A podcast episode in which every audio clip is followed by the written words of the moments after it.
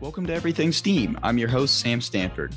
As a physicist and structural engineering training with Jacobs Engineering, I've made many connections with some bright individuals who are either working, studying, or self taught and passionate about our particular topics of discussion. For anyone who enjoys space, you've come to the right place. In this episode, we talk about some of the wonders of our solar system. And I say some because there's definitely not enough time, unfortunately, to cover all of the wonders. So instead, we're covering some interesting aspects you may not know about your home system, like the timeline of our sun, the regions of our solar system, and in my opinion, the coolest part, the oceanic worlds that reside in our own neighborhoods. So I don't want to spoil any more details. So I'll go ahead and introduce our guest that so graciously came on to talk about this cool stuff. So please meet Arwen Hubbard. Arwen is a science communicator and ecologist. She earned her undergraduate degrees in resource management and agricultural ecology and her master's of science in space studies or planetary science. Her focus was in bioregenerative life support systems for Martian exploration and colonization. Arwen lives in the desert southwest on an off grid homestead, helping private landowners restore their ecosystems and monitor soil health. She teaches astronomy, astrophysics, and planetary science online to all ages and enjoys nerding out about all the things space related. So, now that you've been introduced to the topic of the show and my dear friend Arwen, we are going to head into our first break. But before we do so, I wanted to take a quick second and promote our newsletter. The Monday before each episode, we will email you facts about the episode and information that wasn't covered. So, bonus content. And then we will display what the following episode would be. But most importantly, but most importantly, send us a reply with a question that could possibly be answered by our next guest star. So if you want your questions answered and stay in tune with the podcast, head to our website under the newsletter tab and sign up today. We look forward to adding you to our community of curious people. And with that, here is our first commercial and enjoy the show.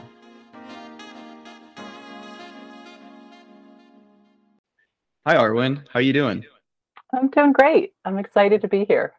Yeah, well, welcome to the podcast. This is very exciting. We're going to be doing a topic that, you know, invokes a lot of like excitement in a lot of people, but it's not going to be a lot of surface level information like what you would think if you were to look at the title of the episode. We're we're going to have some surface level stuff, but then towards the end we're going to kind of focus in on something really cool that maybe not a lot of people are I guess aware of, which is exciting. But the first segment, this segment is going to be on the timeline of the sun. So we're going to start where it all began. And would you like to take it from there? Yeah. So we're going to start with the sun because we are talking about the solar system. And everything in the solar system has to do with the sun. I mean, that's part of the name, right? Sol, that's Latin sun. And when we look at the formation of everything we're going to be talking about later about asteroids and comets and planets and all of those things, those are the leftover bits from the formation of the sun that's kind of the afterthought of the whole thing. Um, but there's a lot going on there, right? When we're little and you know we're in first grade and we're memorizing the names of the planets, it makes it seem like the solar system is this really orderly, neat place, and everything just works like clockwork, and and it's it's sterile. But that's not what we're seeing in the science today. the all. solar system is a messy, disorganized, organic, really place made from these natural processes, and it's busy. Very busy. So let's go back to the sun because that really is for the solar system, that's our starting place. But right. not really, because to talk about the sun, you've got to talk about okay, where's the sun? How do we get this star? Let's start right. with that. The sun is a star, and it's the star we know the most about because it's right there. It's 150 million kilometers, 93 million miles, right there. You can't avoid that the sun is there. Right. But it's part of this larger cycle. And we've been putting this picture together for hundreds of years now. It was really at the Copernican revolution about 400 years ago that we went, oh, wait a second. The sun, it's not going around the earth. And it's one of those things, those fixed stars, it's one of those, right? So Mhm. I'm going to explain what our current understanding is, knowing that every day we're getting new information and new understanding. And this story in 10, 20 years, we're going to have refined it and we're going to have differences and, and things that we that we look back on and go, ooh, well, it makes sense that we thought that, but we were wrong. That's a great way to start this off. I'm, I'm glad that you started there. You know, not not a lot of guests do that. And I really appreciate that because a lot of people don't realize that science changes like every day, let alone, like you said, 10, 20 years from now. So, Yeah. sorry, take it Well, away. and that's one of the things that's so exciting about it, right? That I mean, there's no science that's done, right? we, don't ever know everything. There's just more to know. And when we think that we know everything, something comes along and just flips the whole table, and we go, "Oops, let's start again." Um, so it's just very exciting to be involved in, and even just to be learning about. Right? There's something new to be learning all the time. So, Absolutely. but let's let's actually start. Let's start way back, as far back as we know how to start. So let's go back about 14 billion years. Now, if there was a before that or not, we don't know if the universe is part of a big cycle or not, but we have data that can start to put together this picture of the evolution of the universe. And th- these early times, that's something that the James Webb Telescope is going to help us start to flesh out a little bit. Mhm. But we start with a universe that has a lot of hydrogen. And that's about it in terms of the, the ordinary matter that we interact with. And we've got to get to a point where we can have a solar system, right, that has iron and carbon and all of these things. And we think the thing that makes that, that drives that, is stars. Mhm. So the way a star works, to our understanding, is you've got gravity, right? And gravity starts to pull things together. It pulls anything with mass, two objects with mass, it's going to pull them together. And the closer those things get, the denser it becomes, the greater and greater that gravity is going to become. So end up pretty quickly building these huge balls of hydrogen. These would have been our earliest stars. Well, eventually, you're going to get so much heat and pressure at the core of that huge ball, at this point, we're going to call it a protostar, that the hydrogen atoms are going to get close enough. Now, they don't want to go close to each other because they're both positively charged, right? Now, you've probably played with a magnet. At, you know, you can't, there's two charges Eh, yeah. with electromagnetism. You're not going to get them to go very close. But if you do, if you can overcome that, then the strong force takes over and we get fusion. Now, there's a lot of steps to this process, but it's going to release extra energy, holding the star back. But eventually, all that hydrogen is going to get converted into helium, right? And then the star is going to start fusing that helium and it's going to keep going. And it can get all the way up these massive stars. Our sun is a little bit of a different story, but these massive stars can get all the way up to where they start fusing iron. Now, the problem with when you get to fusing iron is that that's no longer releasing energy. So the star collapses in on itself Yeah. and explodes outwards. That's what a supernova is, right? It's type 2 supernova. So now we have a huge mess of all of this material that gets blasted out into space. Most of it's still going to be hydrogen because those outer layers, they were never at the core where the fusion was taking place. But now we have a bunch of what we call metals. Now, in the space sciences, the term metal is used differently than how the chemists use it. So, to a chemist, a metal is this whole, you know, it's got to be good at conducting. It's got to be, what are all of the different things that it has to be? Usually solid at a room temperature, blah, blah. Okay. Yeah. And for an astronomer, a metal is anything that isn't hydrogen or helium. Right. Uh, so the rest of the table, right? That's a metal. So we've got all these metals out there. Now the process happens again and Mhm. again and again. And the more massive the star is, the hotter it gets at its course, the faster it goes through that process. So this process probably happened about four or five times before we get to the nebula that collapsed to form the sun.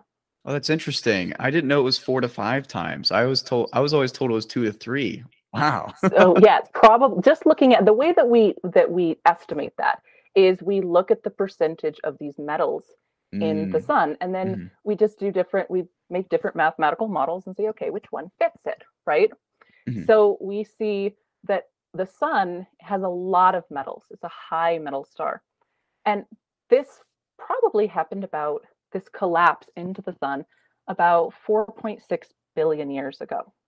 And there's a lot of debate right now about how big of a group we formed with because one nebula does not equal one star. Usually Mhm. one nebula is going to equal hundreds of stars but sometimes it might equal just a few stars right? It just sort of clumps up and each of those becomes its own stellar system or its own solar system. Now i say system because we Mhm. think that most stars actually have planets that the vast majority of them do and it wasn't until the 90s and then really into this century that we were able to start detecting them that's one of those things we're not really sure right now how many other stars and if we did form with stars we've had a lot of time to drift apart as we are orbiting around in the galaxy Right. because just as earth is orbiting the sun the sun is orbiting in the galaxy Right. and we're orbiting a supermassive black hole which just recently an image of it was released so if you haven't checked out the image for sagittarius a star it's really amazing it's definitely worth checking out I was a little bummed. It's it's smaller than I would have hoped, but still really Yeah. cool. It- yeah it's, it's now that's another topic So Yeah, yeah, why yeah. why ta- the, the image for sagittarius a star was so much harder than M87 star but there there really is a size difference between Oh, the yeah. two right sure. M87 star is like six billion times the mass of the sun, where Sagittarius A star is four million, right? And we say only, that's, that's still pretty big. But, anyways, coming back to the story of us, because this Yeah. really is the story of us. I mean, this is how our bodies, this is the material that makes our bodies, right? Something has to trip the balance in that nebula, right? That nebula is just out there. And gravity is kind of collapsing in, but there's a little bit of, it's got some thermal pressure pushing back out. So some sort of event needs to happen. Could Yeah. be the shockwave from a supernova. Or one of the leading ideas for our system is that there was probably a neutron star collision nearby that Oh. went off, and that may have triggered the collapse for our system to start forming. Cool. So we get this material collapsing in, and at the core, we get this big ball, which is the young sun, the proto sun. Mhm. But swirling around it, we end up with what we call the protoplanetary disk. And this isn't very much mass. It's, no. What it's what the planets are made from. Yeah. isn't the sun like 99.8% of the mass of our solar system? That's right. Yeah. That's so, and then that other like point two, almost Yeah. all of that is Jupiter. Right. Yeah. and then we're just like, we're tiny. I don't even know what the, the mass for the Earth is, but we're minuscule. Yeah. So we get the sun though. And the sun, it's going to go through the same process that we see with other stars. But we'll come back to what's happening with this protoplanetary disk. But let's start to move into the future a little bit. So Mhm. the sun, it is a, a protostar. It gets enough heat and pressure at that core. And this is somewhere in the realm of 10 to 15 million Kelvin. yeah. So on this scale, you can think of Kelvin basically as the same as Celsius, right? They're only off by, you know, Mhm. 270 or something like that. So once that fusion starts, it becomes what we think of as an adult star or a main sequence star, which is what the sun is right now. Mhm. And since it's a low mass star, our star is actually a dwarf star. Um, Yeah. It's predicted to live much longer than those early, than our grandparent stars, right? Those had fast lives, maybe only tens of millions of years, which is really, really fast for a star. But the sun, we think, will spend about 10 billion years or so on the main sequence or as an adult star. Mhm. But over time, it's going to end up running out of hydrogen to fuse into helium at the core. Yeah. Now, there's still going to be tons of hydrogen out on the outer layers, but at the core, we have this buildup of helium ash. Now, it's funny to think about helium as being the dense, heavy material that sinks to the bottom, but when you compare it to the hydrogen, right, that's Yeah. what it is. And and this is in a plasma state too. So the hydrogen, we're just talking about a proton. That's it. So we're going to get this buildup over time of more and more and more helium. Now, helium takes much higher temperatures to fuse at. So it's not going to fuse until it gets to about 100 million Kelvin. So we don't think there's much helium fusion happening. But to get those temperatures, you need more pressure. So the star is going through this process where the hotter it gets, it's going to push out against that gravity, right? Mm-hmm. And then there's going to be less weight crushing in. So when the hydrogen fusion slows down, the star is going to contract a little bit. It's going to squeeze in. And as it squeezes in, the temperature starts to drive up.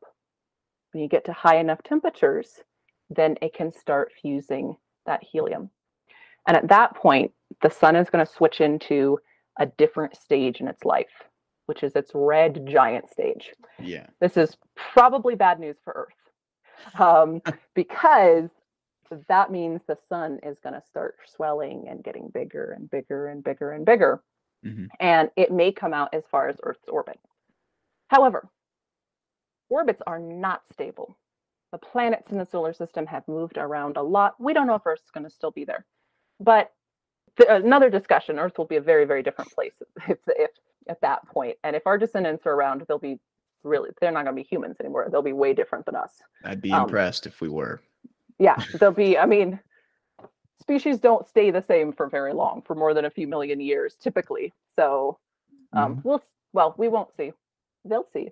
So um, whatever's here. Uh, yeah, if they're here. But the sun then enters into this red giant stage, and this stage doesn't last for very long, and then it starts to fuse that hydrogen and it goes to carbon. Now we'll get a little bit of oxygen in there as well, but really just carbon.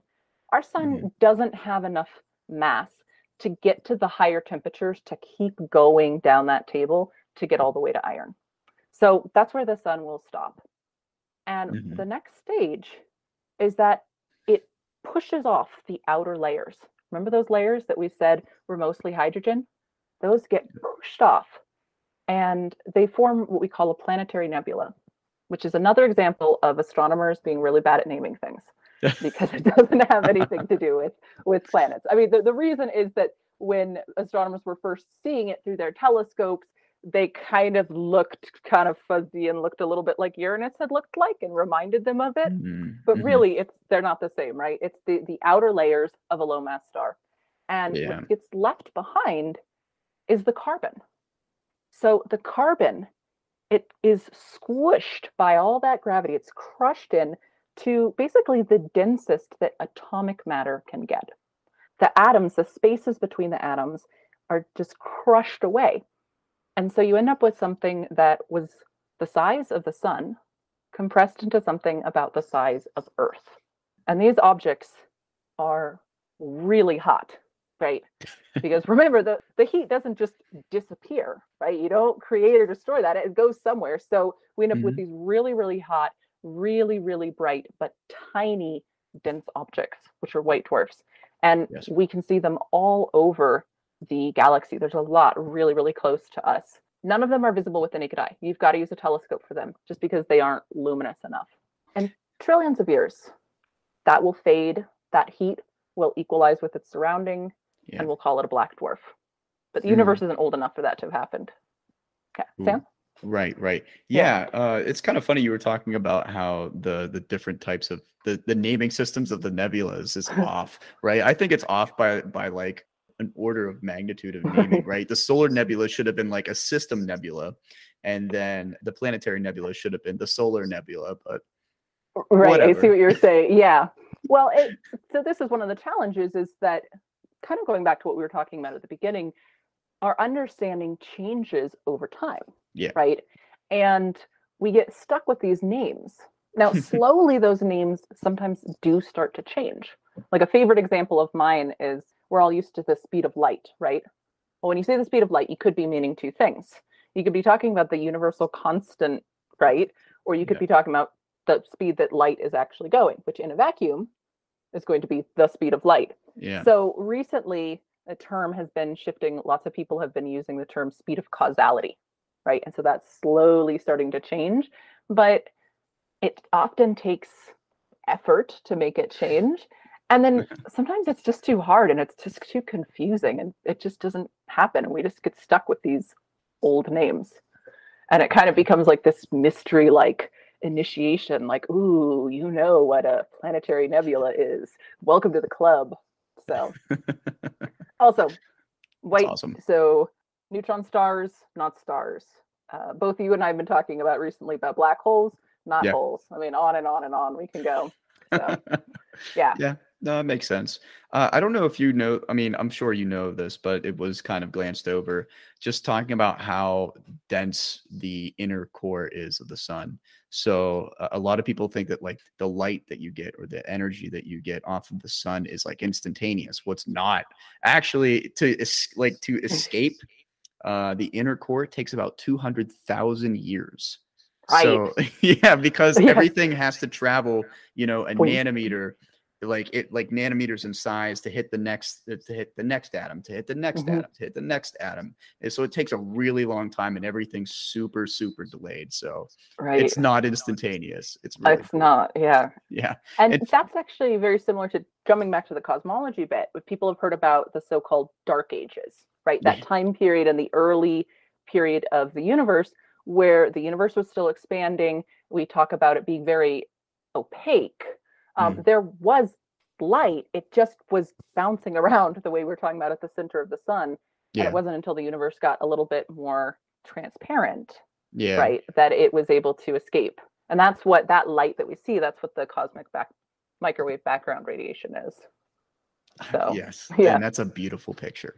oh So- it is yeah The only other thing that I think we should probably touch on before we head into our first commercial is I don't know, like we did explain like what solar system is, right? I mean, it's kind of just mhm. s- subject to what we call our star, which is Sol. Um, Yeah. Nobody really knows the name of our star, which is actually Sol. So it's, yeah yeah. So solar system to pertain to Sol. right So yeah, and it's And- its system. yeah and thank you for bringing that up because there's actually two different ways to think about what the solar system is because you could think about what is within the sun's gravitational influence right Mhm. Any- and that's going to go all the way out to the oort cloud Yeah. But then there's also the sun's electromagnetic influence. Yeah. So when you hear someone say the Voyager missions have left the solar system, what they're talking about is they've left the electromagnetic solar system, right? Okay. But they have not gotten past the Oort cloud. They won't do that for thousands of years. I would run the number on it, but Right. that's that's really far. I mean, that goes out a light year, prob- right. probably. That's Yeah. another one of those things we talk about in science, like as if we know for sure. Mhm.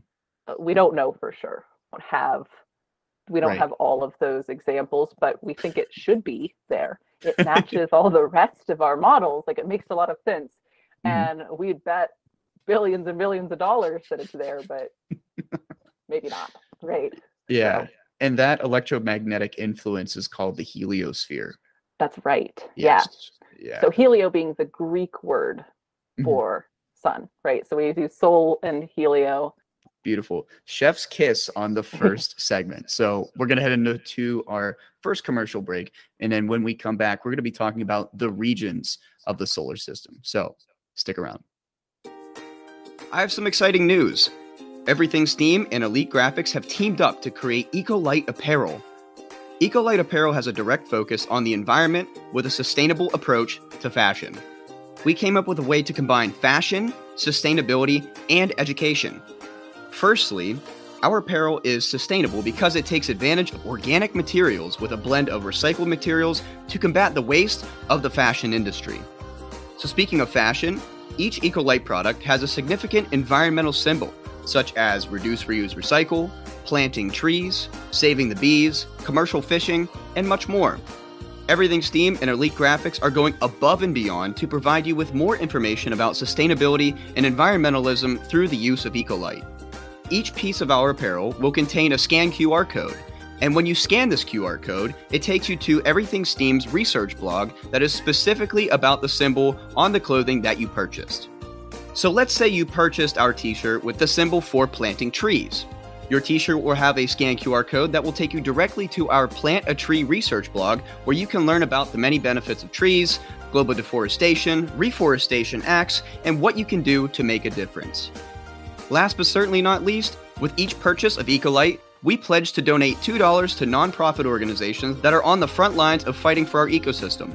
We plan to target reforestation nonprofits and other organizations that fight overfishing, plastic pollution, air quality, and much more.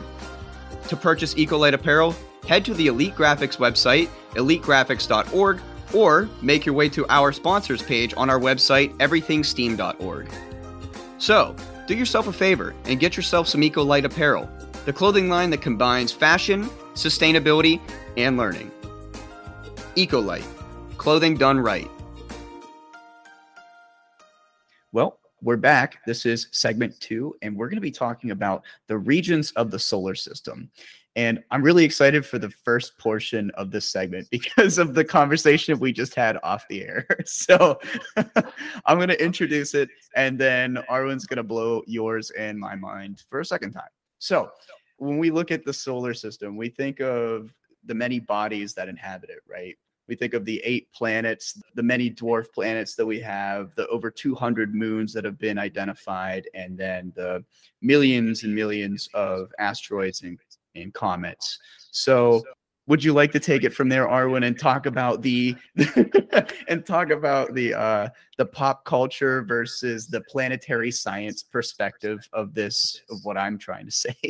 sure. Yeah. Well, this is this is one of the things that we see happen in i think any field in science is that there is a lag between when the the scientists come up with an understanding and their perspective changes and when that gets to the public. It would be fascinating to talk with folks from other fields and see to what degree this is for their fields. But in planetary science we see this really interesting divide between what we as planetary scientists think of and understand planets to be and what the public sees it as. So we actually got to step back for a moment. And we do a lot of stepping back, but don't worry, we're not going 14 billion years. We're just going to go 400. um, so if we go back and let's go back to Copernicus, right, and Galileo, Kepler, right. These are these are the the characters that we're going to be thinking about. The understanding in Western science at the time had a geocentric model. And this model was heavily influenced by the church and this idea that you know God's creation was perfect, earth was at the center and everything went around earth. We had basically two different classes of bodies, right? There were the fixed stars and there were the moving stars, the planets, which included mm. the sun and the moon and then the the visible planets that we think of today. But then math and observations throws a wrench in all of this. And we start realizing, okay, no, this isn't the case. So Earth is going around the sun, right?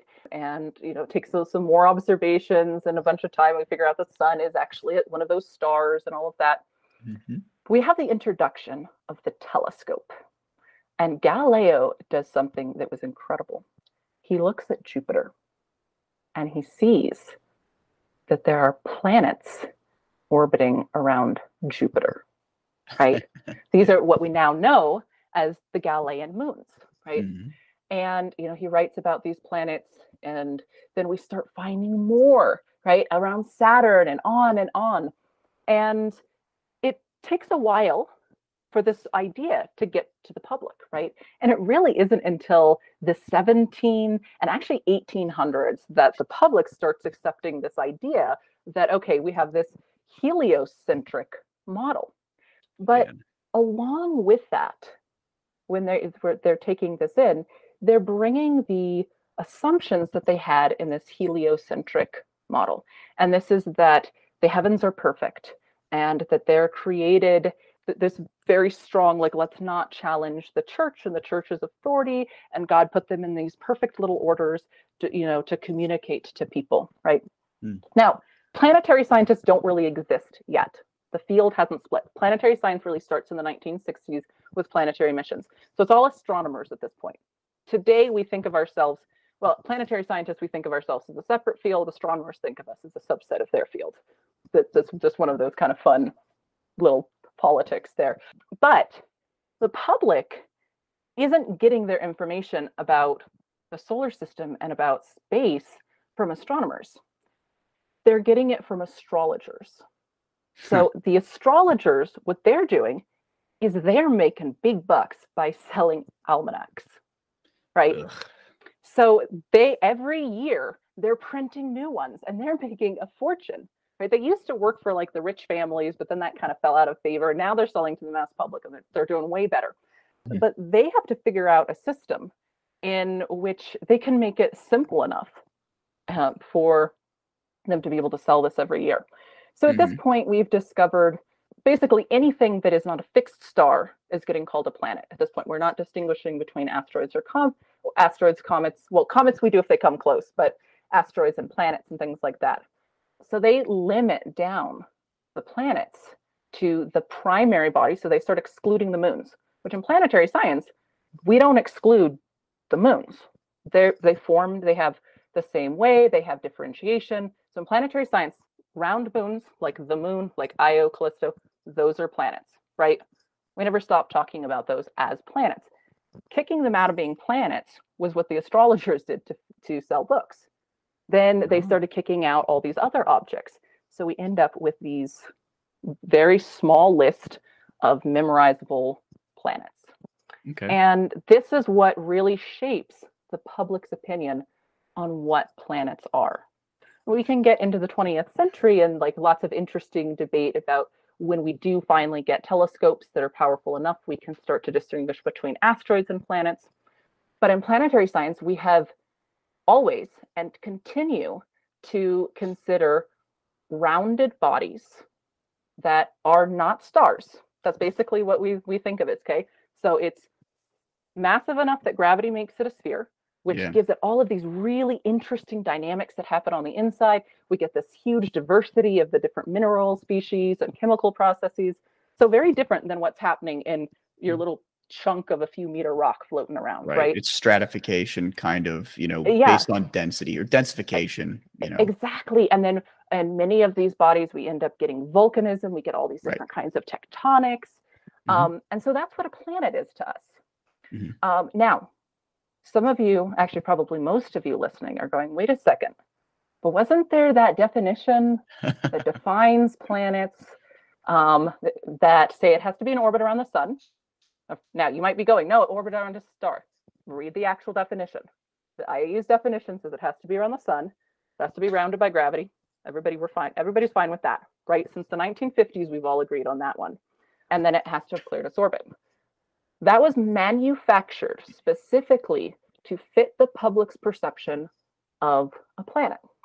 Mm. The public's perception of a planet is based on those astrological ideas, not what's happening in astronomy. Now, Yeah. there are a small group of dynamicists who are like really into the like clearing the orbit thing.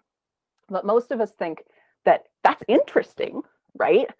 That's something that maybe we could make a subcategory about, but that doesn't define what an actual planet is, right? In the some, same way that it would be interesting to a biologist whether the mammal was marine or terrestrial, Mhm. but we're not going to kick whales out of like the mammal club because they're in the water. Yep. So we're not worried about where things are Yeah. to define what it is. That's a So- great reference. Yeah. So this means that in our system, it, from the perspective of planetary science, we think that there's hundreds of planets. Now, not every moon is a planet. Phobos, Deimos around Mars, not planets. Those are space potatoes, right? They're not rounded objects. Um, so that's the first thing to start out with.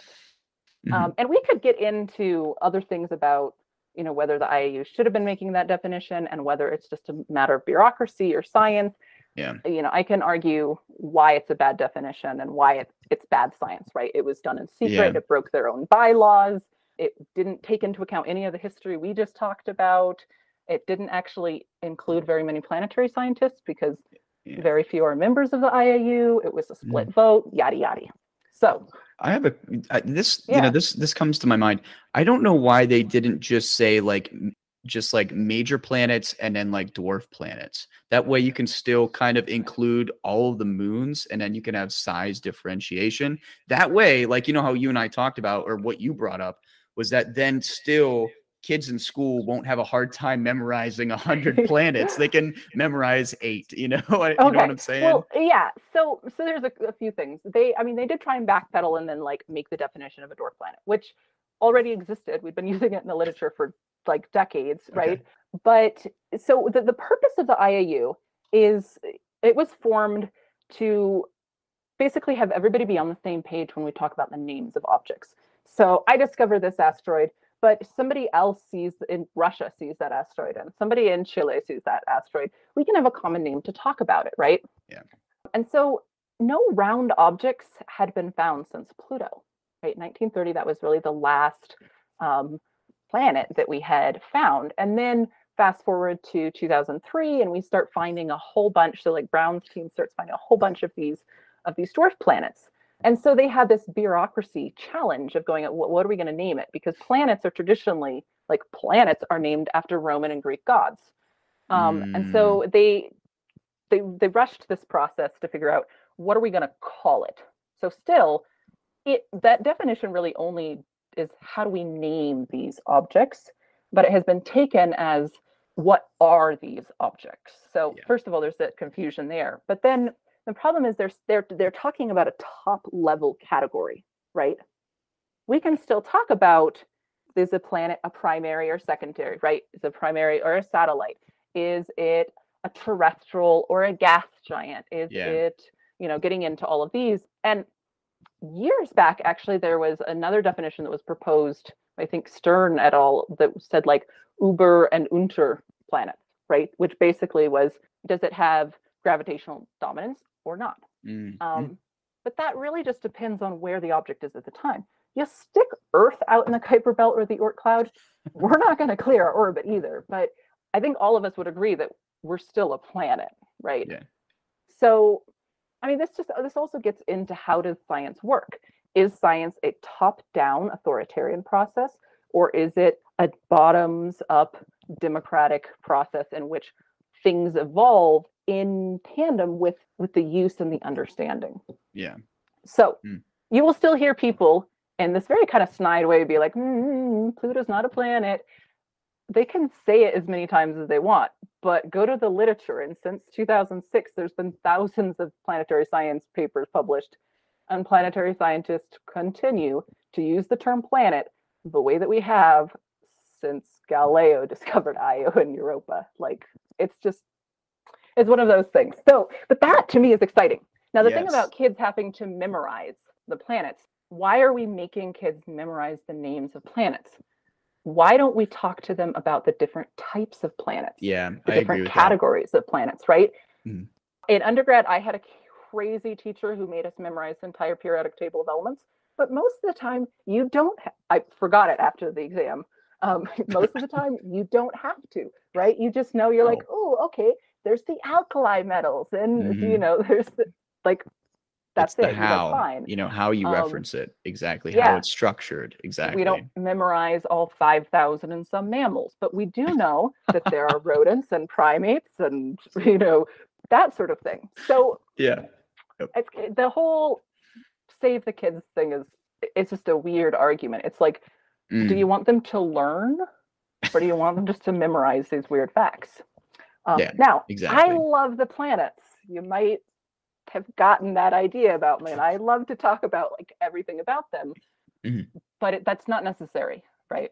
Agreed. So why don't we? I mean, are, any other thoughts on this before we kind of transition into these different zones? No, you hit okay. the nail on the head, and I just had that last thing to throw on. So I think we're good. Yeah, let's yeah. let's transition to I um, guess the zones. So the zones are populated by different kinds of objects. And actually, when we get back to the formation, so I promised we were going to go back to that protoplanetary disk, right? Mm-hmm. So our understanding of how planets form is that they form from that material that was left over from the, the sun. And it's spread out like a disk, just because think about spinning pizza dough on your finger, right? Right. It's going to spread out. Same thing there. Now we think of space as being really cold. But if you're next to a star, it's not cold, right? The closer you are to a star, the hotter it's going to be. And the farther away, the colder it's going to be. And then you're going to have that gravity well. So you're actually going to have, even though it was all the same material, you're going to have a gradient, right? Where you have certain materials in one area and other Mhm. materials in the other area. So Mhm. the main force that's going to be working though is the temperature. And we know that different materials freeze at different temperatures. Yes. So planets that form, and not just planets, but also asteroids. Asteroids are basically the little pieces that never made it into a rocky planet Mhm. and comets are the the icy chunks they're going to start to be able to clump together and accrete in higher temperatures and so that's why earth is made from a bunch of iron and nickel but we're not made from very much hydrogen or helium now we've got hydrogen in the water right water is actually really really abundant yeah. We'll talk about that next segment. But we're this dry, rocky planet, and we're really little because there wasn't very much of that big stuff for us to form from. Now, as we start moving farther out and we cross what's called the frost line, sometimes you hear it called the snow line or the ice line. Basically, the, the distance away from the star where water can be solid, it's stable and solid, right? water can Mhm. be solid inside the frost line where we are, but it's not going to stay stable, right? So outside of the frost line, ice is a mineral anyways, but we can think of it more like a mineral when it's out there. And so these other bodies, they the big ones, they would have been able to grow faster. Now, there's actually some debate on the formation of the gas giants, whether they formed from collapse or this sort of bottoms up accretion process that we've been talking about. And that's an area of more debate. It's one of mm. those things that gets presented in textbooks as if it's settled, done, no argument. But no, this is something that we're still trying to figure out. Right. So those are the big ones that we think about. But then there's all of these little other objects. And around the big planets, they had their own little disks. So just the way the sun had a disk of material around it when it was forming, then we have Jupiter and Saturn and Uranus and Neptune as well, most likely. And so that's where we think some of their moons accreted from. So the Galilean moons or Titan, you know, these, we're talking about objects which are bigger than the moon. In fact, some of them bigger than Mercury. They Yes. would have accreted around this. So our system is a little bit weird compared to other ones that we look at. In other systems, we see that there's a lot more movement that has taken place with some of these giant planets.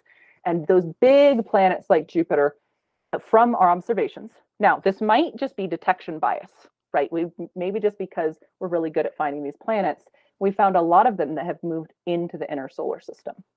But in our inner solar system, we don't have any big objects. So we have two different zones, right? We've got our Vulcanoid zone, um, which is basically anything to closer to the sun than Mercury, and then we have Mhm. the terrestrial zone. And this is the part, the inner solar system that we're used to. It's tiny. It is really, really tiny. When we measure distance in the, the solar system, we use what's called an astronomical unit, AU. Yeah. And that's Earth's distance from the sun, it's the average Right. distance. So for those of us in the States, that's 93 million miles. For everybody else in the world, that's 150 million kilometers. So that we use that because it's just too many zeros to think about, right? So the inner solar system is about two and a half AU. We get to the asteroid belt, which we think of as like this dividing zone. And that's home to Ceres, by the way, which is just this amazing planet. It was the first dwarf planet discovered um, Mm. back in 1801, and it's kind of, you know, had identity crisis about what we're calling it or not calling it. Uh, but now we know that it's this frozen ocean world, um, just this amazing body. But we move out into the Jovian zone, which used to be called the outer solar system. But then we discovered Pluto and we discovered the Kuiper belt and the Oort cloud. And we realized that it really should be part of the inner system as well. But we call it the middle system. It goes out to about 30 AU, and we call it the Jovian zone. Um, This is also a zone where we have the centaurs. There's a whole bunch of stuff going on here. That's probably the region that the dwarf planets originally formed in. But Oh. early on in the solar system, we think that the giant planets did some migration. They did some moving around. There's several different models on this. Um, and that's probably why we even exist, right? We think that going back to Earth's formation, Earth used to be two different planets. We had Proto Earth and Theia that smashed together. Oh, that's a good point. Yeah, because in most systems, typically like a Jupiter like planet is usually closer to the sun. Right. And that's where we think that there was movements movement from the what is now the Jovian system. Right. Yeah, yeah. Yeah, The and Jovian so- portion of the system, sorry. Right, the Jovian zone. Jovian means Jupiter like, by the way. So Ah, Look at that. um, Jove is Zeus or Jupiter. So yeah, so we think, and this idea is called the grand tack, where we think Jupiter moved in, Saturn came along as well. They were growing and growing, getting bigger, Mhm. um, and then the ice giants probably pulled them back out. And Ah. this this probably rearranged our solar system and most likely flung the little planets out, probably hundreds of them. This is most likely what ended up forming the Oort cloud and a debated region called the scattered disk. Some people think that it's an actual region. Some people think it's just part of the Oort, the Kuiper belt. Okay. But if we go beyond Neptune, we enter into what we actually think of as the outer system. And so that goes from the Kuiper belts from about 30 to 60 AU. And we have this big, big gap, which sometimes gets called the Kuiper Cliff or the Sednoid zone, because the dwarf planet Sedna is in this area. We have a big gap of thousands of AU, and then probably there's a region that surrounds us like a sphere called the Oort cloud, which is populated by icy bodies mostly, with comets and presumably other dwarf planets. But detecting these objects is really hard because these objects are very small, they're in irregular orbits. The ones that we have found have mostly been on the main plane of the solar system. So we kind of know where to look for them. But if you're trying to find an object which is, you know, only a few hundred kilometers across that is literally a light year away, yeah. it's it's a really tricky tricky proposition but that's going to be the most populated area and we have barely even begun to explore it we visited two objects in the kuiper belt it's all been the new horizons mission Right. um, and maybe fingers crossed there might be a third target but there you know there's a lot of luck involved with finding the right one with the right amount of fuel and of course. and all of that. But what we see is that in each of these regions, there's so much more going on than just plop, plop, plop, a couple of, of planets. And Right. trying to talk about the scale is just incomprehensible to our brains, just the, the vastness of our solar system. And then remembering that we're just this tiny little solar system in this big, big galaxy it's one of hundreds of billion galaxies and then on and on but we know so terribly little about our own system there's one body that we have landed on outside of the inner solar system and that's titan. And our probe didn't last for very long. Did some amazing amazing photographs and made some amazing work but that's it. And we've sent we've sent a lot of missions to mars but not really given how close it is right? Yeah. we have some rovers on the moon. We land we landed on venus and melted promptly. That's it right? And a few you know a few comets. So that we've we have millions of objects to continue to discover. And as we're talking about planets probably hundreds of them maybe up to 400 500 of these planets most of them probably quite active worlds. Yeah. because of anything of the the dwarf planets that we have visited we have found that they are spectacularly active. Yeah. I think we really get lost as human beings trying to imagine like for how advanced we are right now. We should be here. We should know this. We should know that. We've solved this. We've solved that. But we're a very, very young species. Granted that, you know, we don't take ourselves out in the foreseeable future. But mm-hmm. if you think about the dinosaurs, right? And and obviously this is a hard comparison because of the intellect neural pathways versus the the the scale of the brains. But anyways, they were around from about 220 to about a little over uh, a little past 65 million years ago. That's millions of years, right? We're our species, you know, Homo sapiens about 300,000, give or take. People like to debate that. Um, Right. But the, just I mean, the scale of magnitude. say a home hominid's two million years, right? Yeah, yeah, Yeah. Safe to say, yeah, about that. So, I mean, we're a drop in the bucket. We're we have a lot of growing room. We need there's so many things that are unsolved. The more data we get, the better. You know, Yeah. that's that's why Arwen's saying like we there's so much that's out here and we just have no idea. But we'll, we'll Yeah. get there. Uh, you know, one data point at a time. You can only point a telescope in one region at a time. You can It's not like you can take a 360 pano. yeah. yeah. And you know, and it, this gets into also like what do we put our resources into? there are yeah. so many interesting, valuable topics to be studying. mhm. Right. Like I have my baby political. planets that I'm like, I want to go to those planets. But like all of these other just fascinating ones that Yeah.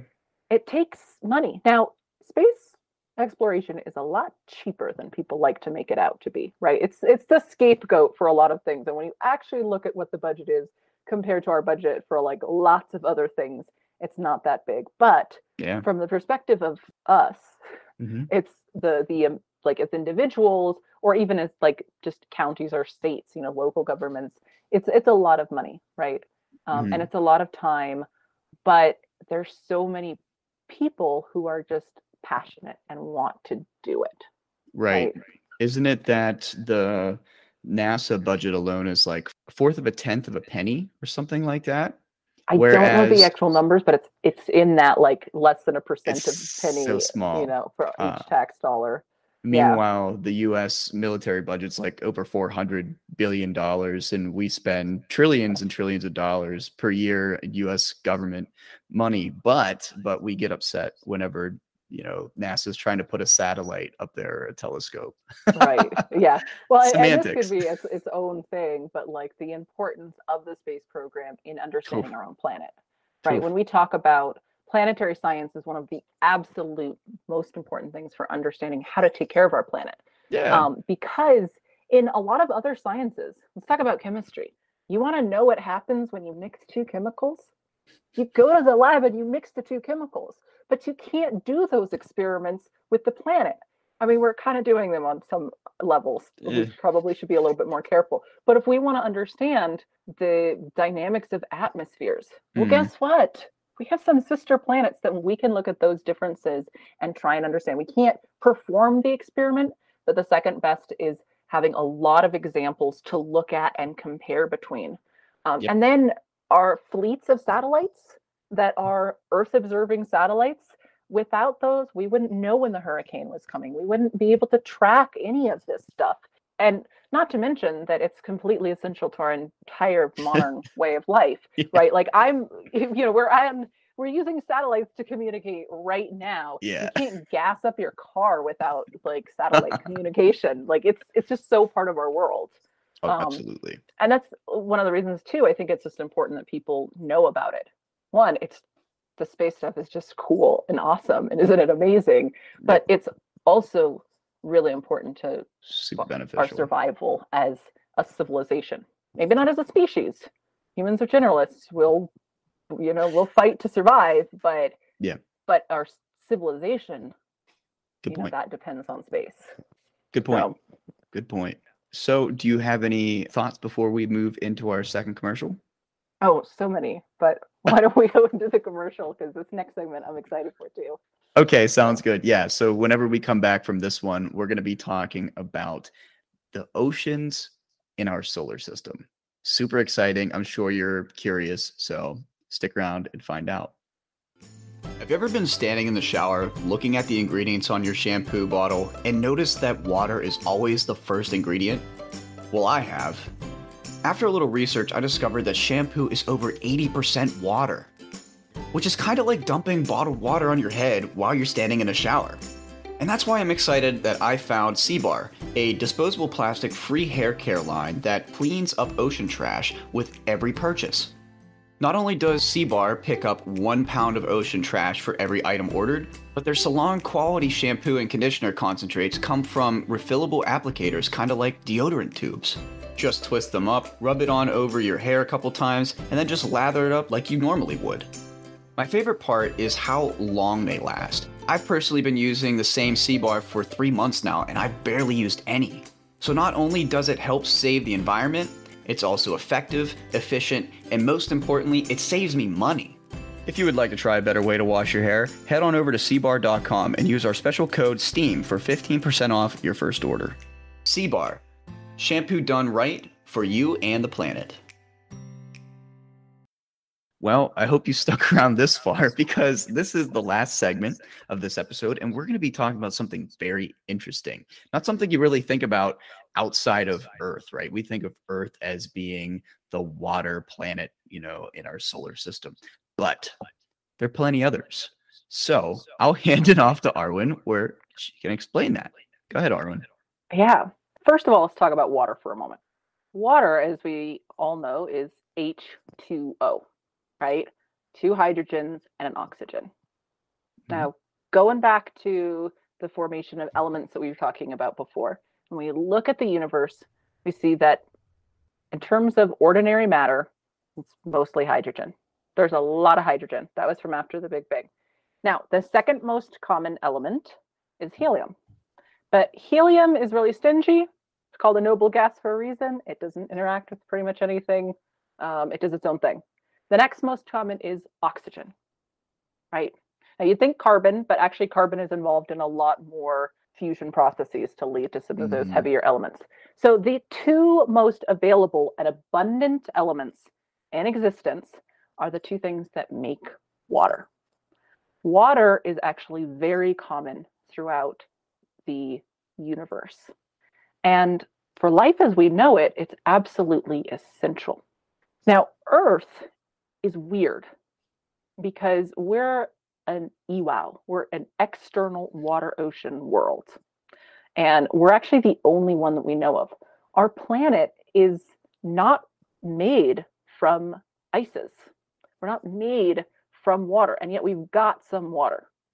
This is another area that we're still working out. And then again, the textbooks are going to tell you it's all settled. It is not settled but where that water comes from there's a lot of different questions about that and the, the mm-hmm. kind of the big ones is that some of it was actually made in the earth and when a volcano erupts that cloud that you see a lot of that co2 which was building up the early atmosphere and if you wonder about venus's atmosphere and why it's so thick that's probably because of those volcanoes um, yeah. um, but one of the major things in it is going to be water so current estimates assume that about half of earth's water so think about all those oceans comes from the volcanoes. But the other half we think come from asteroids and comets. And yes, asteroids. We have de- identified the specific ones we think brought water to Earth that formed outside the frost line. And then when Jupiter and Saturn were doing that moving around, they shuffled around a bunch of stuff in the solar system and flung lots of those comets and asteroids towards Earth. And we think that delivered a bunch of the water to our surface. Mm-hmm. Now, we think that probably happened to Mars too, and possibly to Venus. For a yeah. long time, the accepted idea was that Venus was a warm, wet ocean world just like us up into about yeah. 750 million years ago. Right now, there are some challenges to that that have just come out that said, oh, maybe that we actually have a dry formation model. So it's oh. kind of back up in the air about whether Venus really was an, a water world or not. Mm. Mars, it's really very clear that it was an external water ocean world like us. So we see that. I mean, it, you just, just look around, look at any of the photos from the rovers, which we purposefully put in dry lake beds and areas where there would have been water. Right. But these are very unusual oceans. There are other worlds in our system that have way more water than all of Earth combined. Let's start with Ceres. Now, Ceres today is a frozen world, but what we think it used to be was we think it used to be a planet wide briny ocean. So the layers underneath are frozen mud. Oh. Now, Ceres is, is very little body, and it doesn't have any tidal interactions like the, the planets we're going to talk about in a moment. And we don't really know why it seems to have less of our heavy radioactive metals, which are the source of a lot of internal heat for worlds like Earth or Pluto or, or places like that. So that's our first one. Now, it does have an ice volcano, which ice volcanoes turn out to be what we think far more common in our solar system than what we think of as normal volcanoes. So Huh. ice volcanoes are also cryovolcanoes. They're going to work the same way, but at different temperatures. So here on Earth, we're going to have these molten, you know, basalts and you know things like that, where you're going to have to get to thousands of degrees Right. in order to get these to actually be molten. But if you have ices, now when we say ices in the space sciences, we may be referring to water, but we're also mm-hmm. referring to volatile things like ammonia and methane, Right. Uh, regardless of what state it's in, whether it's a Yeah. liquid or a solid or a gas. The, the ices are just referring to those types of compounds. So you can melt those at much, much lower temperatures. So as long as you have a difference between your your magma and wherever it's going to the surface, then you can have volcanoes. So cryovolcanism turns out is just all over the place and it's amazing. Right. So Ceres has Ahuna Mons and it's kind of weird because there's one giant volcano on the planet and that's it. right? like the other places that we find volcanoes, like there's a lot of them, but there's just the one. Now we think that there actually probably used to be more, but they were like slump over time. Uh, Um, Okay. Yeah, so it's called viscous relaxation. But let's go out to maybe the most famous ocean world, which is Europa. Now, we've mm, already talked about Europa a few times because this was one of the four Galilean moons. And it's the second closest of the major moons. There are some little minor satellites that Jupiter has that are not planets. They're, again, just lumps or little potato moons. Um, but Europa is the second out from Jupiter.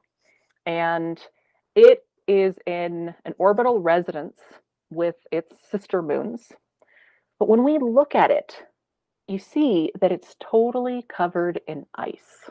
Mm. That's this beautiful blue world with these long, reddish orange, rusty looking cracks on it. And there's almost no craters at all. So, this is a body about the size of the moon, almost zero. There are a few, but if there's no craters, that tells us it is an extremely young surface. mhm, It's remaking itself. Yeah. So we think that underneath the surface, go down, and then estimates really vary, but five, 10 kilometers thick ice layer, there is a planet wide ocean with more water than all of Earth combined. Hmm. So we think that this is a liquid water ocean. And we can tell this based on magnetic readings and gravitational readings because we have several, um, well, have had several satellites in the area taking those measurements. So this world is probably staying liquid because of the tidal interactions that it has with Jupiter and Oh. with its sister moons. So Jupiter is 5 AU out. It is totally frozen and freezing out there in space. It's not getting anything from the sun, right? I mean, tiny bit, right? So that I mean, it's five. So that's it's getting a twenty fifth of the light that Earth is, right? mhm, So those oceans are not melted by the sun. But it, since its orbit isn't perfectly circular, sometimes it's a little bit closer to Jupiter and sometimes it's a little bit farther away. So that is basically it's friction. It's creating this friction, and there may be some um, radioactive decay as well. And then it's the sister moons are pulling on it as well. So you're just getting this squishing and pulling, squishing and pulling. So we suspect that at the bottom of these oceans, there are probably hydrothermal vents. Oh. And this is very similar. This gets astrobiologists really excited Yeah. because here on Earth, we have whole ecosystems that thrive on our hydrothermal vents, completely separate from our um, terrestrial photosynthesis ecosystems and food webs up here. They're doing their own thing. So I Yeah. think that this environment is very similar to what we have on Earth. Not even just Oh. around the hydrothermal vents, but also subsurface biology as well. Right. Yeah. Yeah. Chemosynthesis is all over the place. There's this whole domain of organisms called archaea, right? Like huge branch. And many of them are what we think of as extremophiles. They live in these environments that to us would be very, very extreme.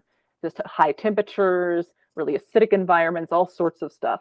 So this is kind of the the world that we point to as our ocean world. And it actually has a mission going back. NASA's next flagship mission is the Europa Clipper. I think it's supposed to launch in 2027 and the journey is a several year journey have to look at how long that's going to take but we're in like the four or five year range and it's an orbiter around europa so one of the oh. things oh. it's going to be studying it and one of the things that it will be looking for is potential landing sites so we could send a mission back and maybe go and look cool now this is the most famous there's also hmm. enceladus mm. this little world that basically looks like a snowball around Saturn. And so this planet, this is tiny. This is like, I don't know, it's like the size of Egypt, right? But still fits all of our criteria to be a planet. And this one, there's debate on whether it's a full subsurface ocean or whether it's pockets of it, but it's shooting geysers of water out. Oh, yeah. And we actually flew Cassini, the, the craft, through and were able to basically taste what was in it. And we found obviously water, right? And that's what's responsible for making the E ring around Saturn. We found multiple salts and organic compounds. Nice. We already know it has all the ingredients for life as we know it. Cool. These are the most famous, but there are literally dozens of other worlds that we think have this same kind of structure. Mm-hmm. So we think of the terrestrial and the Jovian planets, right? As being like the main types of planets. But no, our system is actually full of these icy bodies, which often have rocky cores, right? These yeah. silicate cores, but then they have layers of water ice. And that the ice, you know, works like a mantle. They often have these subsurface oceans and detached shells of ice on top.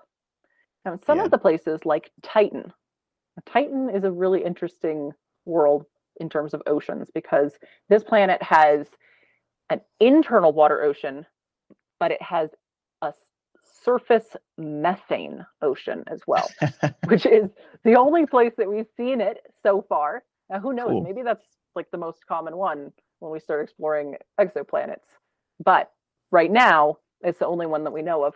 But this world, this planet, it's got these, this huge ocean underneath. Again, more water than all of Earth with all the ingredients for life. Now, I should mention these are called IWOWs, internal water ocean worlds. And they're okay. really interesting on a lot of levels, not just the geology, but also the idea of civilizations and the development of life. So mm-hmm. the fact that we're here on Earth's surface is crazy because living on the surface of a planet, your star is like growing all the time. It's got these flares. The most common type of star, which are red dwarfs, are really cranky stars. They're constantly sending out these huge flares. They're just radiating the surface of the planets close to them. Mm-hmm. There's asteroids. If you've got a supernova that goes off nearby, like that can wipe out your life on the planet. Your atmosphere has to be just perfect. I mean, it's it's mind-boggling that we're here, right? Saying that it's astronomically unlikely is an understatement. But IWOWs, they've got all the ingredients for life.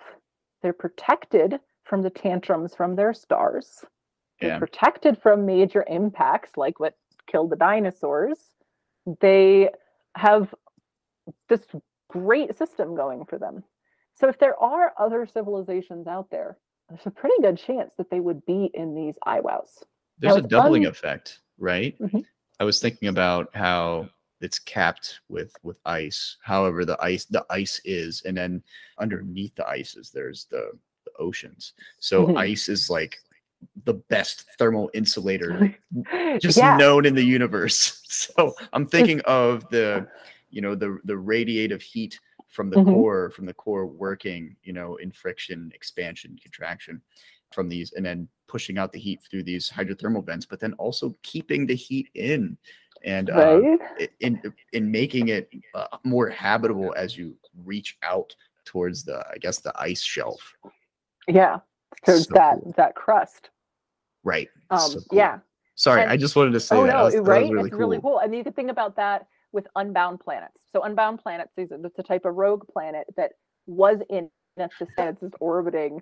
They would be unlikely to develop radio communication though.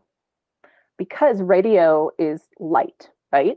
Yeah. And they're not going to get light under 10 kilometers of ice.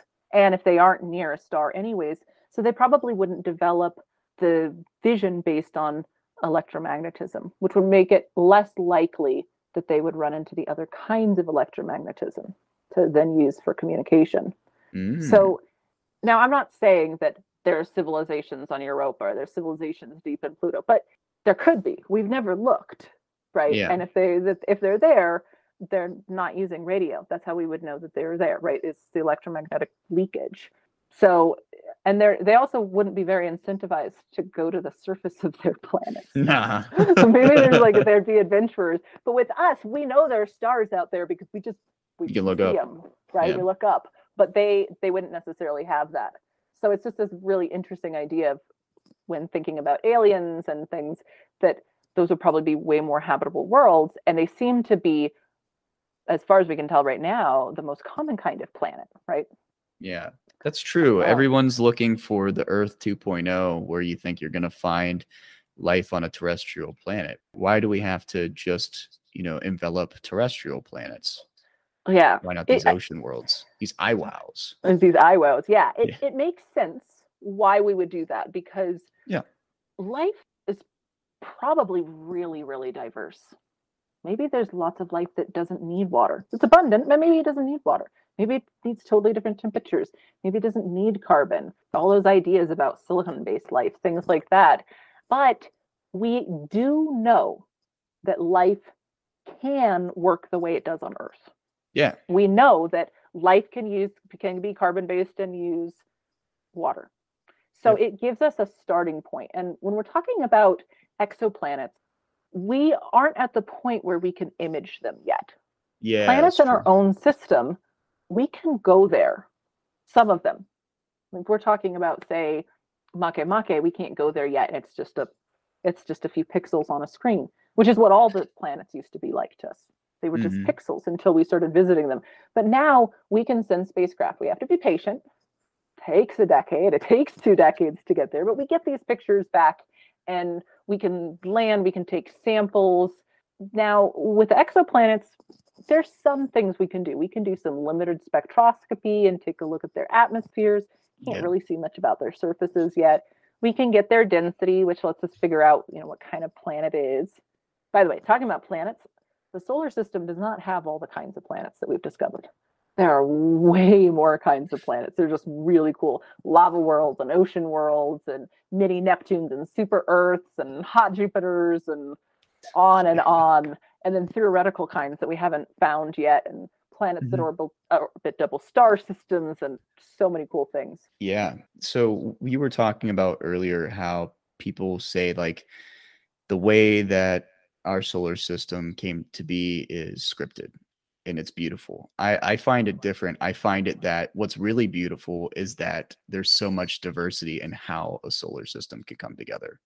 yeah Yeah. it's it's messy like a forest is right yeah. Yeah. So- there's something that you know it's charming to go to this manicured lawn but there's something about that wild forest and the squirrel that's yelling at you because you walked into their territory and the leaves on the ground and and and- solar system's sort of like that yeah. so Very cool. and very cool. there is one more I IWOW. There's a lot Ooh. to talk about, but there's one that I really want to talk about Sure. because this one surprises people. And we've mentioned it before, but it's Pluto. okay. yeah. Pluto is the second most active planet in our system that we know of geologically. The Oh, first being us. When we look at Pluto, its surface is covered in moving glaciers.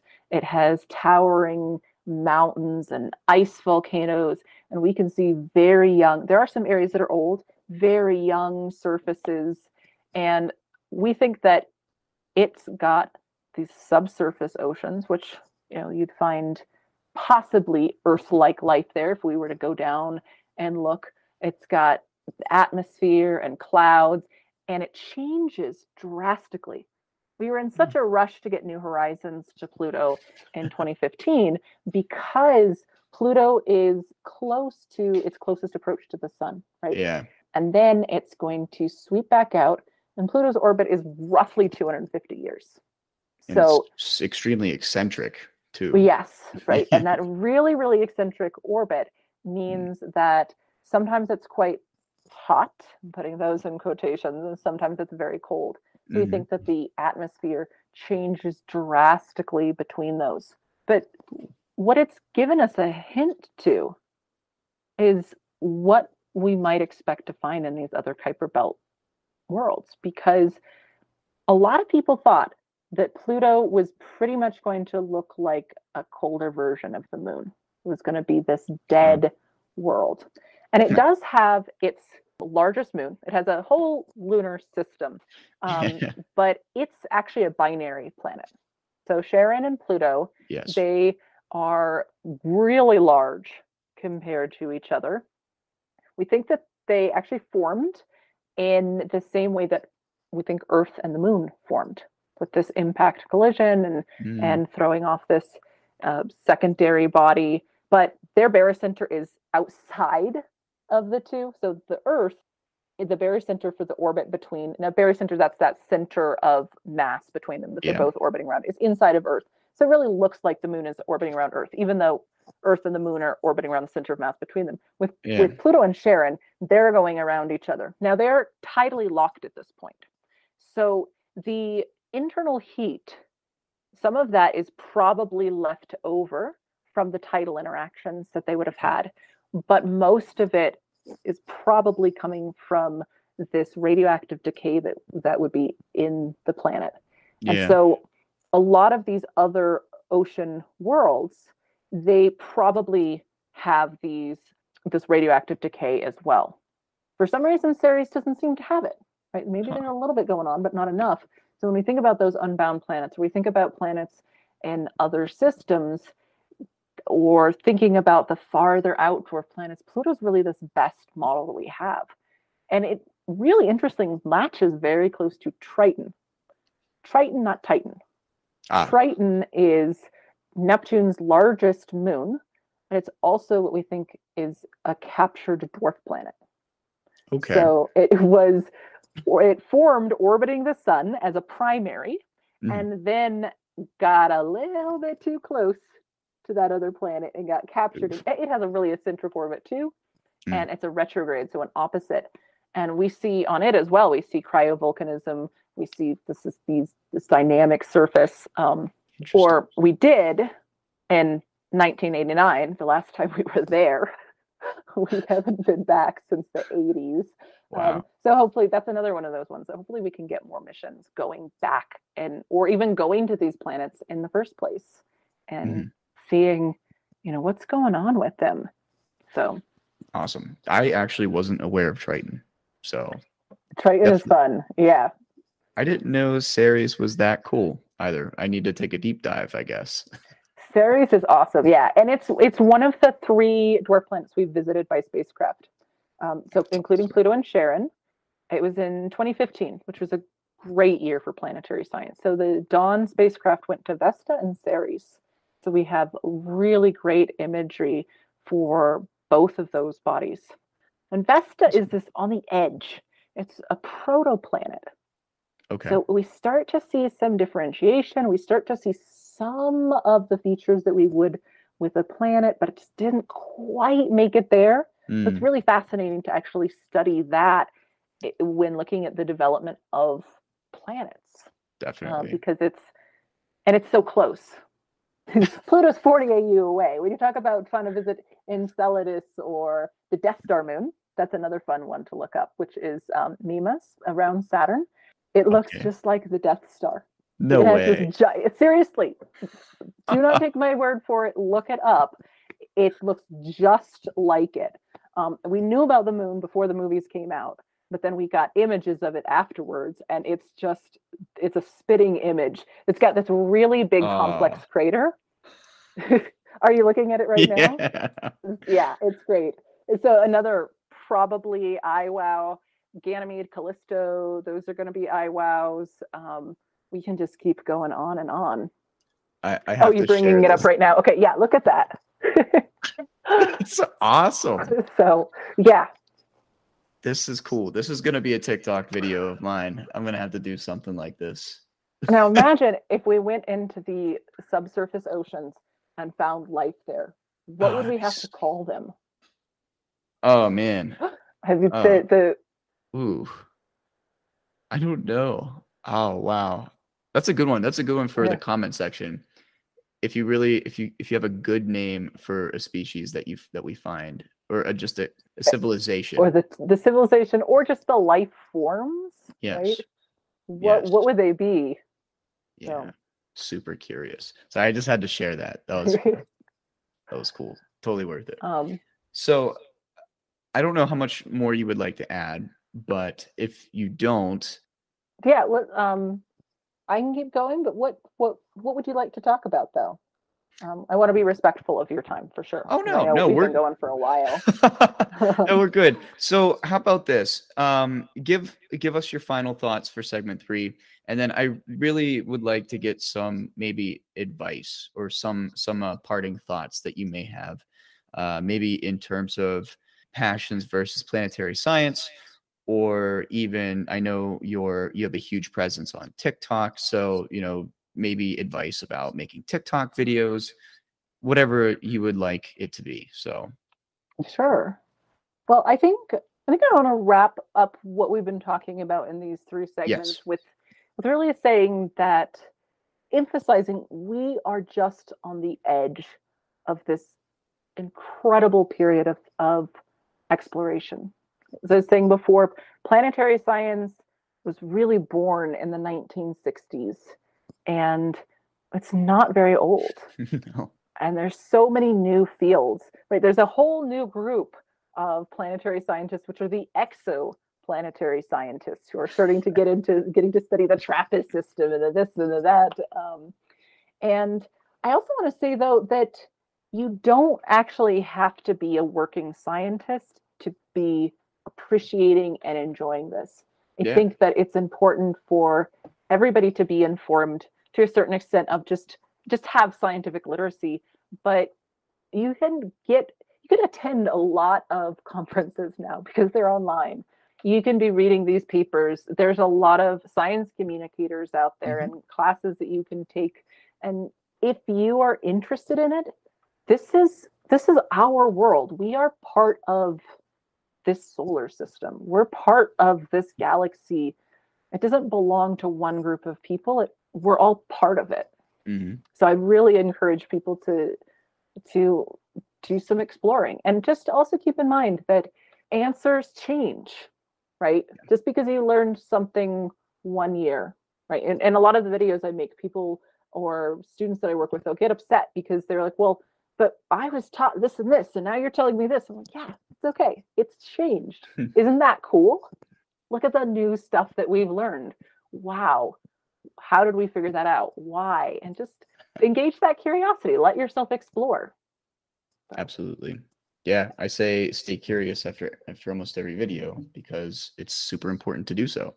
I think our education system does a pretty good job of squashing curiosity, but we want we want to stay curious throughout our whole lives because without being curious and asking questions, it gets a little bit boring. So Yep. this stuff's very fascinating. And yeah, it changes all the time.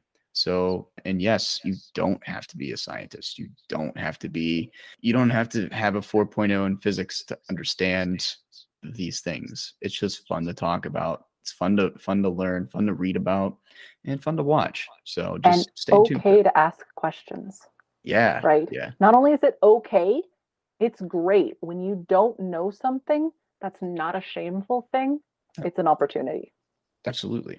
I So, couldn't agree yeah. more. Do you have any thoughts about uh, TikTok by chance?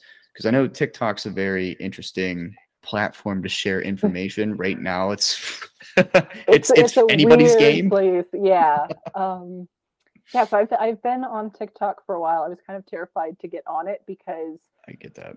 it's uh, it's a it's an intense world, and it's the platform's good. It sucks you in, right? It's really well designed. You know, I'll be uploading a video, and it'll take me to like the home page, and I'll start scrolling, and like I'm like, wait, I was supposed to be doing something. Here I am Mhm. scrolling. But there's actually a lot of really interesting stuff. You can curate what you want to see, but you have to be really you have to be really intentional about it and like Yeah. periodically stop and go, okay, all right, all this political stuff is important, but goodness, it is not good for my mental health right now. No. I am gonna go learn about astrophysics Yep. or geology or whatever. There's so many really cool working scientists and science and science communicators. So I am there if Mhm. people want to check me out. So my account is space underscore STEM. So Yes. STEM science, technology, science, technology, engineering, and math.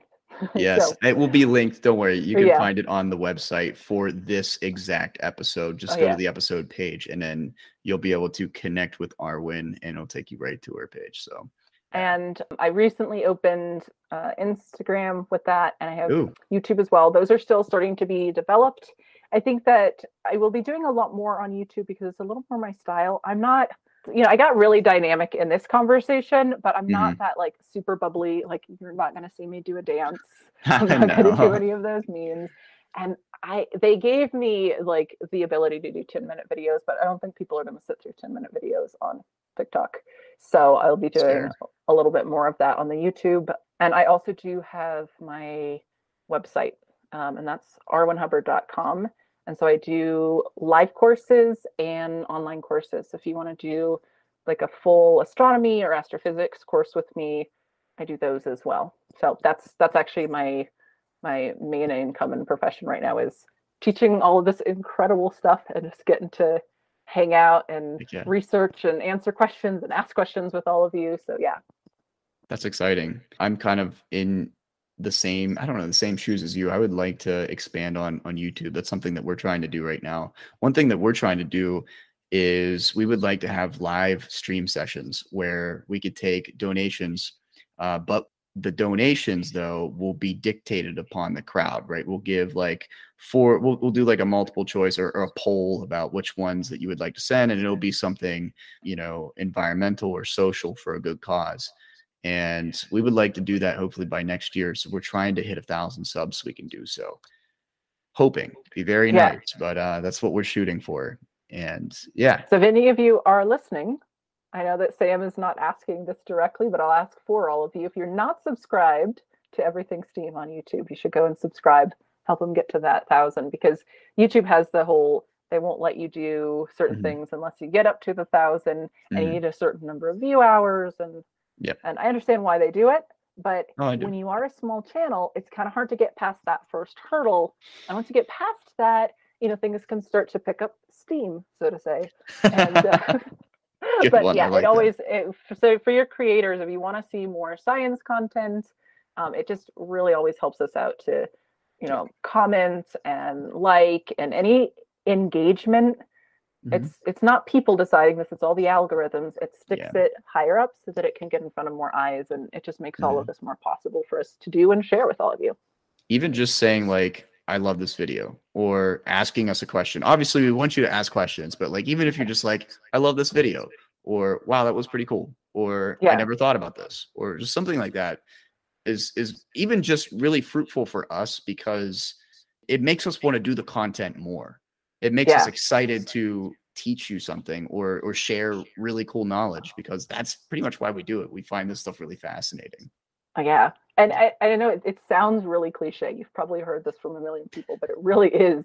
It is real, really. That that like, that comment, that you know, the yeah I guess the shares, you know, all of those things make Yeah. such a big difference. So yeah, and it helps with morale because the internet can be a real harsh place sometimes. yeah People like to nitpick everything, and you know, we are human. So as we Mhm. said, there's probably we probably made mistakes, and and that's okay. That's that's good, right? When people point those out, but in a nice way, it makes it a really interesting conversation. Yeah. Um, right. Yeah. So that's always that's always appreciated, right? Like, oh, what about this? Or I thought this, or you know, that that makes it into a discussion because science communicators like us, we don't we aren't the authority. We don't know everything. Our job is to try and translate mm-hmm. this into make it more accessible so that we don't have that problem that I was talking about at the beginning with yeah. planetary scientists and astronomers saying one thing and then the public listening to astrologers. Yeah. Right. Yeah. So, you know, so we can try and, and, and get that to be a more fruitful ecosystem. Right. Yeah. And my last comment is going to be if you're if you're interested in like reading papers, like published papers, I do believe Sci-Hub's a really good uh, place to go. Uh, I've used yeah. that a few times. I mean, obviously, you could just use Google Scholar, but like Sci-Hub is is a really nice uh, spot to be if you want to look for good scientifically published papers, published and peer reviewed. That's important, right? Yeah, yes. there's and that could be a whole episode talking about the the benefits and the drawbacks of peer reviewed, but that's really important, right? And also, mm-hmm. your public library often has subscriptions to these online catalogs and you can just go through and read all this stuff. I mean, so much of it is going to be available not behind paywalls, but the stuff that is behind paywalls, it's a good chance that your public library is going yeah. to have access to it. Public so, libraries have so many benefits that people don't take advantage of. Like just yeah. lots of subscriptions, even like TV subscriptions and stuff, or okay. streaming subscriptions. I found out last week mine Lynn's tools. Like you oh. can borrow like tools to do stuff. Like this is so cool. I don't have to go wow. spend a whole bunch of money for it because none of my neighbors have it. I don't have to go like drive an hour to like Home Depot or Lowe's or something. so yeah. So check That's out awesome. really, and the more we support our public libraries, as long as we're on soapboxes right now, yeah. support your po- public libraries and your uh, science communicators and and the type of content, the stuff you want to see, the more you engage with it, right? The stuff you value, whether yeah. whatever it is, the mm-hmm. more you engage with it, the more steam it picks up, the stronger it's going to be.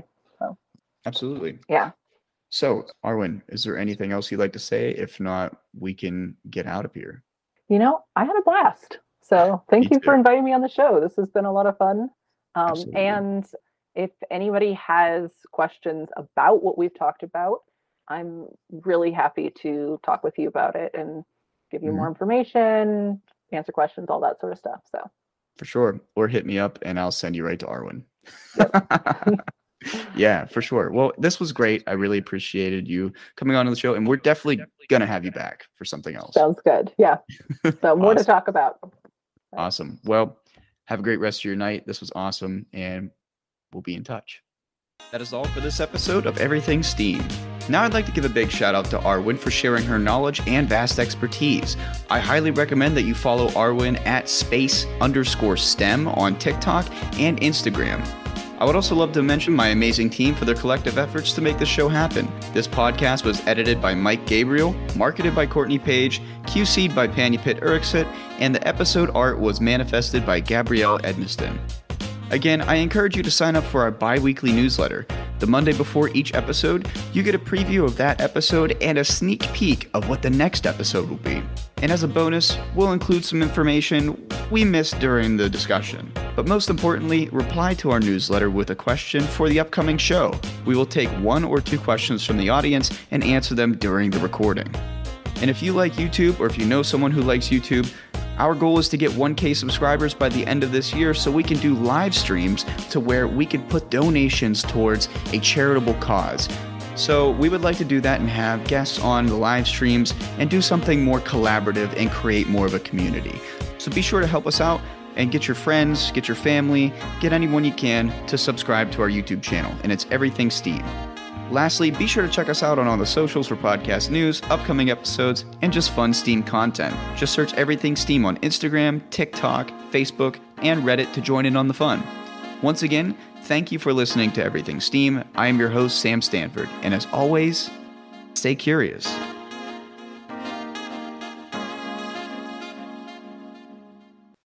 Everything Steam would like to give a shout out to Anchor by Spotify for sponsoring our podcast along with Bensound Music for providing our show with intro, outro, and advertising background rhythm.